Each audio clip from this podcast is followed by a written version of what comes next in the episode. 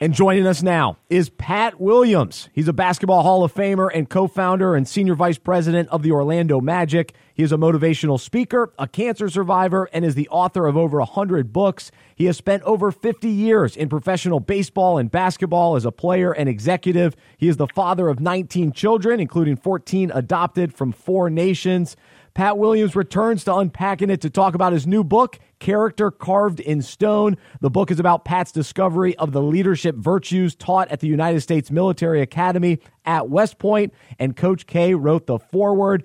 Pat, great to have you back. How are you? Uh, thanks, Bryce. I'm doing well and uh, very pleased that we can uh, uh hook up again. Absolutely. Always excited to, t- to talk about your latest book. Uh, but before that, it's a, it's a wonderful time of year for basketball fans. And so, how closely do you follow the NCAA tournament? And then, what maybe are you most intrigued by in regards to the NBA playoffs coming up soon as well?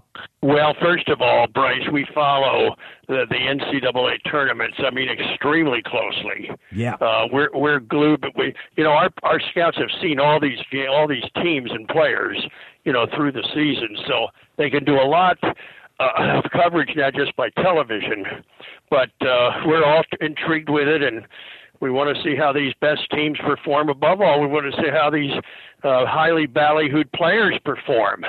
Oh yeah. And uh, so we're we're pleased. We're looking forward to it uh, and we'll be following uh, everything very, very closely. Very cool. And then we've got the NBA playoffs coming right after that. What What are you most intrigued by uh, th- this this season with in regards to the playoffs? Well, Bryce, we're most intrigued with whether uh, the Magic can can fight their way into the playoffs. That's right. We're in a very, very close race with Miami, and Charlotte is still alive, and. Uh, uh, so we've got a, we've got a chance as we go into the last uh, well, the last two weeks of the season, a little over two weeks. So we're uh, we've had a good year here in Orlando, and we're uh, hoping we can finish strong and battle our way into the into the playoff picture. That's right. No, it has been a, an impressive year for the Magic for sure. Well. In speaking about the, the NCAA tournament, and of course, you've been around the NBA for, for such a long time. What what do you think is the best case scenario when it comes to the one and done rule and, and the relationship between the NBA and, and college basketball moving forward? Well, Bryce, they're they they they're in good communication. Um, you might recall that David Stern years ago uh, wanted to get uh, NBA scouts out of high school gyms, mm. and thus uh, this fact that uh, players couldn't be drafted until they were 19, which meant one year in college. And uh, I, I'm not disappointed with it. We get to see these top players, you know, for a full season in, in, in a in a major setting.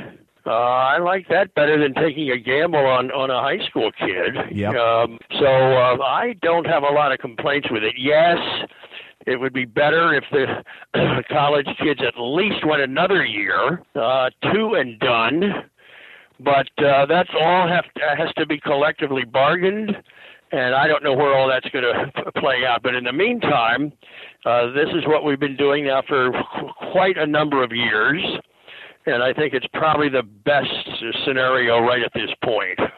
Well, and, and of course you've been you know a, a, part of this for, for so long, watching different players come into the, the the Magic organization. Sometimes you've drafted guys you know with maybe only one year experience, and other guys who have played three four years in in college.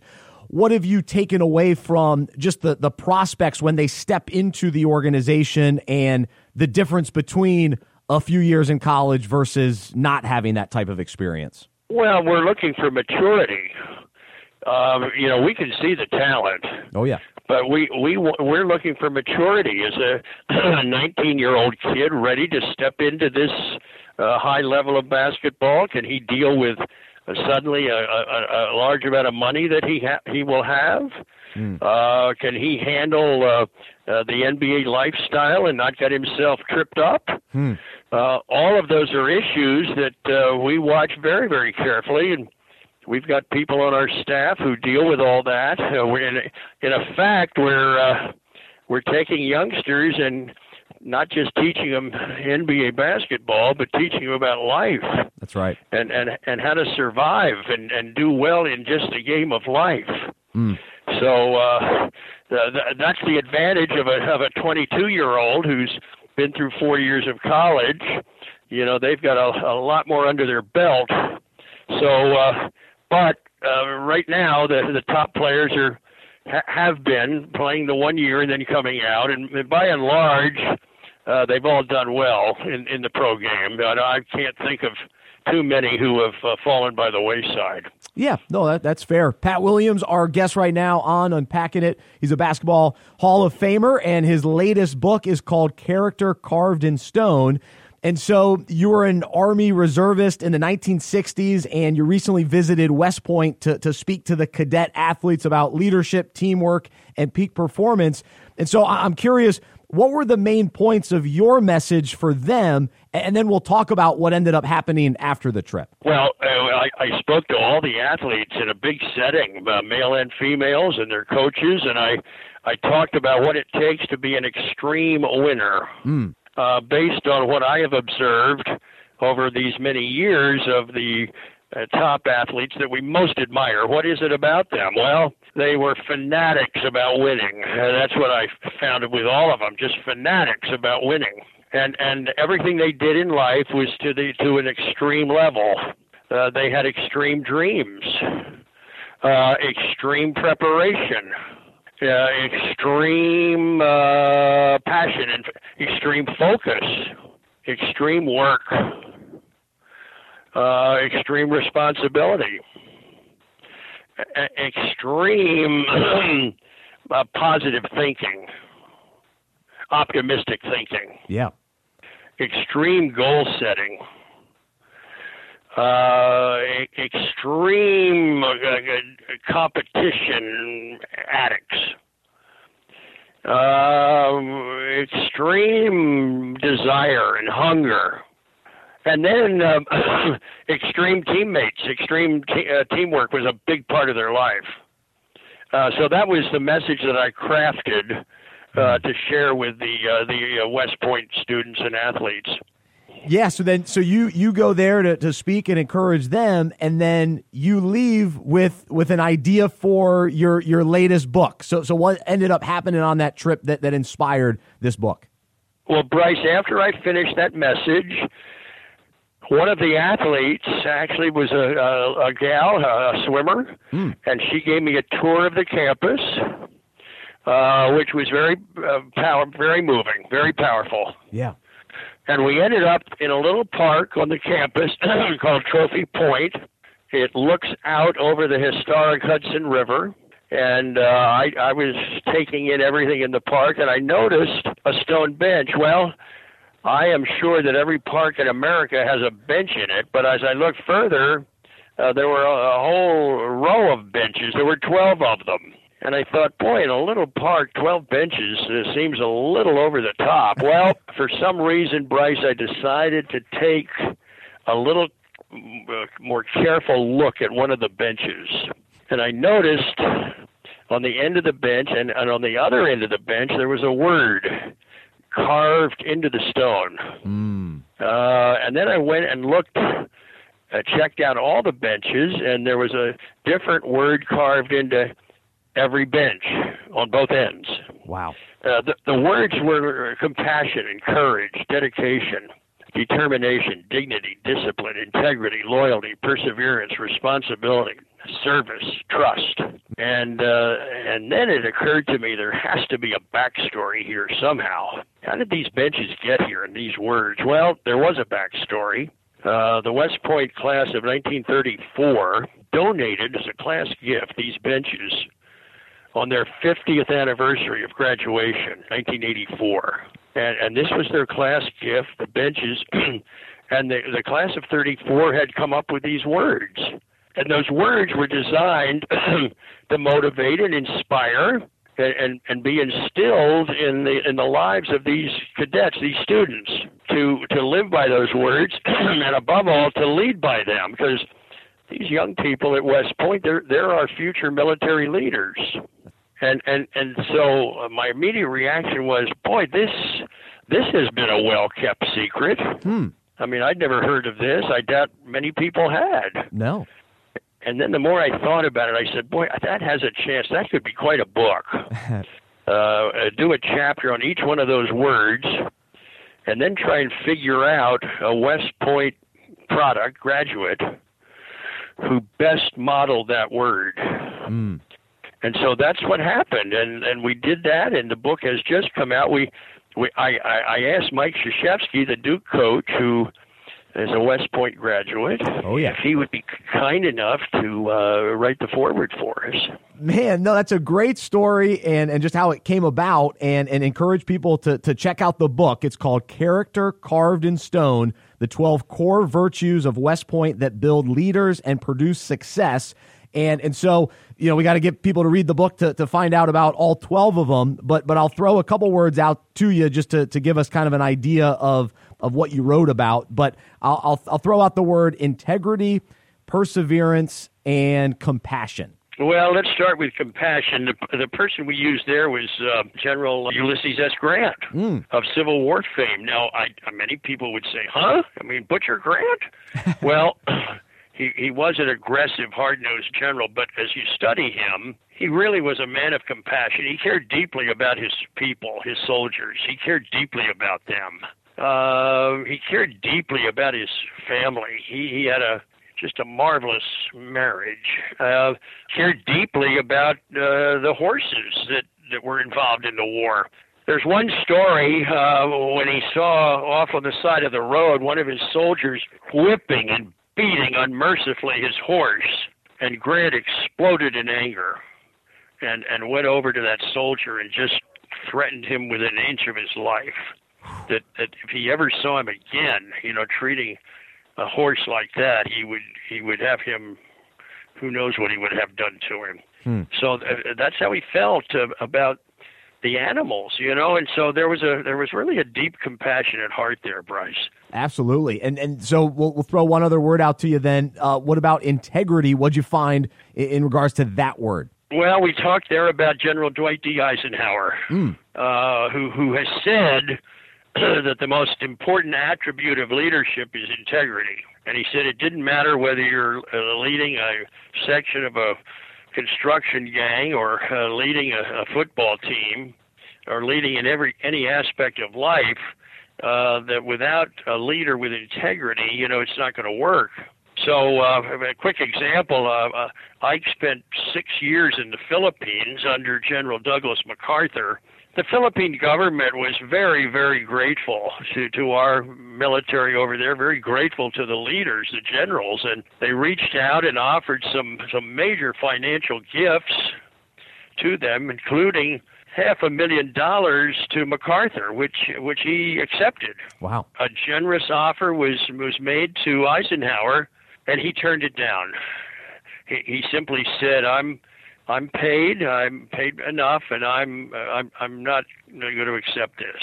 Hmm. That says a lot about Ike. You know, he was well raised. His parents were extremely um, good at what they did, raising their boys and uh, that that speaks well of Ike. You know, he yeah. could have accepted that money. It was not it was not illegal, but he just didn't feel comfortable doing it.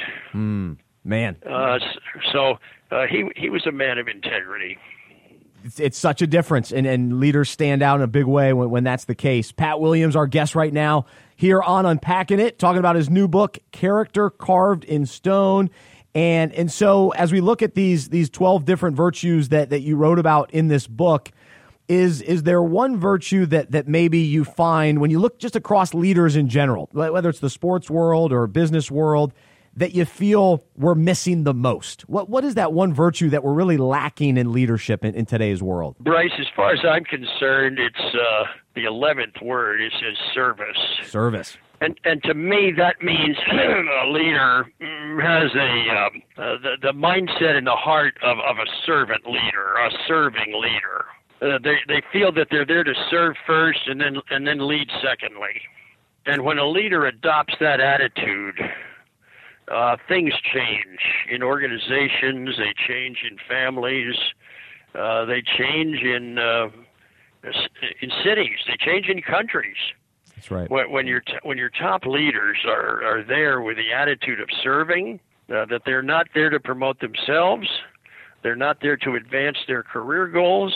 When their attitude is, it's not about me, it's about you, mm. you're going to see some uh, wonderful, wonderful advances in, in wh- wherever that attitude is. So uh, that's why I think that one is so important. No question, and and actually that that even leads me into what I was going to ask you because uh, speaking of the word service, you're you're the father of 19 children, including 14 adopted, and and so I, have got to tell you, my, my wife and I we're due with our first child, and and so what's your advice to a, a first time dad like myself? Uh, listen to your wife. yep. pay, pay attention to her needs. Uh, share in the um, these early these early years because there's a, a lot of work. Uh, when that baby starts hollering, Bryce, um, uh, don't don't pretend that you're asleep. That's good. Uh, you, you you get out of bed as as much as she has. For in this immediate period, your wife's going to need a lot of help. Uh, she's going to need a lot of attention. She's going to need a lot of uh, a lot of serving on your part. That's right. Uh, that that's just uh, that's what I've learned. That that's absolutely the case. As you as your child gets older, uh, you know, stay involved in their life. Hmm. Uh, go to their games. You know, as I look back to my uh, uh, raising children, I mean, the most important thing to them was, Dad, are you going to be at our game tonight? Dad, are you going to our swimming meet this weekend? Dad, are, are you going to be at uh, at cheerleading at the football game? That that was the most important thing, and I and I did everything I could to to be there uh, during their during their activities. I did everything I could to be there.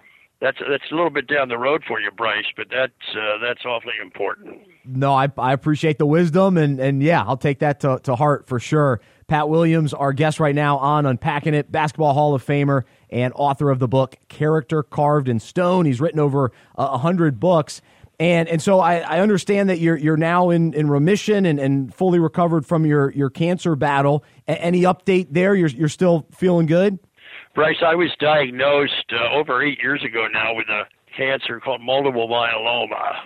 Mm. It's uh, it's it's a blood cancer of the bone marrow uh, not, kind of a kind of a rare form of cancer, but uh, a tough one. Well, I've responded well to all the different forms of treatment, all the most uh, recent chemo, and the doctors are pleased with where I am. They don't see any signs of it, and um, I feel good. I, my energy level's good. I'm able to keep my full schedule. Oh, that's great. So uh, that that that pleases me. So thanks for asking. Many many many people have been praying for me, and uh, I, I'm I'm I'm grateful that the the Lord has said we need to keep that Williams guy around here a little bit longer because there's there's more that he needs to get done. So.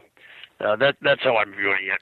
Absolutely, you continue to, to be an inspiration and encourager to, to many, and and so as as you do look back though at, at your cancer battle, what what did God reveal to you during that time, and, and how did your faith really grow throughout that experience? Well, when that when you're diagnosed, Bryce, at that point you're shocked. You're you're you're absolutely devastated. Mm. And after you kind of get your feet under you again, you, you're you're faced with one of two choices. One, you're shaking your fist in God's face, saying, "How could you do this to me? You know, I don't deserve this. Hmm. You know, I, I'm I'm angry with you." I mean, that's one option. The other option is you just leap in the Lord's lap, just leap in His lap and wrap your arms around His neck and and hang on for dear life. Mm. And and I elected the second option. Uh, that's that's what I did then. I'm still doing it, and uh, I've I've learned a lot. Uh, I've learned uh, about the uh, the enormous sweep of cancer mm. in our country. One one out of two men uh, at some point in their life will will deal with cancer. Wow. One one out of three women. And and the research is great, and they're they're they're doing a lot to uh, get on top of this illness. But you know, it's it's a it's a major issue, and so I um, I've encouraged men particularly do not neglect your yearly physical. Mm.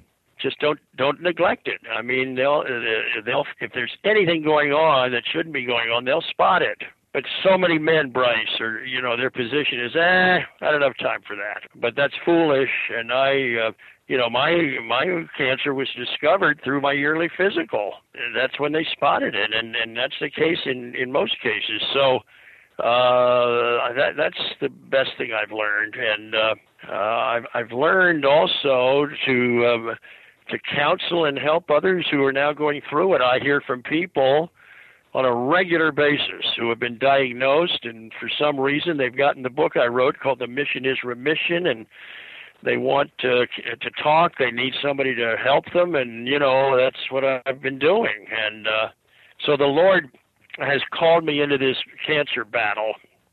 I, I, I didn't volunteer for it, but uh, that's where He has placed me, and I'm right smack in the middle of it, uh, even as we speak. Mm. No, that's uh, that's great. I, I love that image that you provided to to jump in the lap of God uh, when you find out that news, and and whether it's it's cancer or other disappointing news that we that we hear, that's a that's a great response. That's that's what we need to uh, to find rest and peace and uh, and strength. To, to face whatever we uh, we go through, so so we'll we'll end it right there. What what a wonderful message! He's Pat Williams, the the Hall of Famer. His new book is called Character Carved in Stone. Pat Williams, always great to have you on the show. Really appreciate it. Good. Thank you, Bryce. Nice to talk to you. And people can go up to Amazon and order this book, uh, barnesandnoble.com, so forth. And I hope they enjoy it. I know they will. He's Pat Williams joining us here on Unpacking It.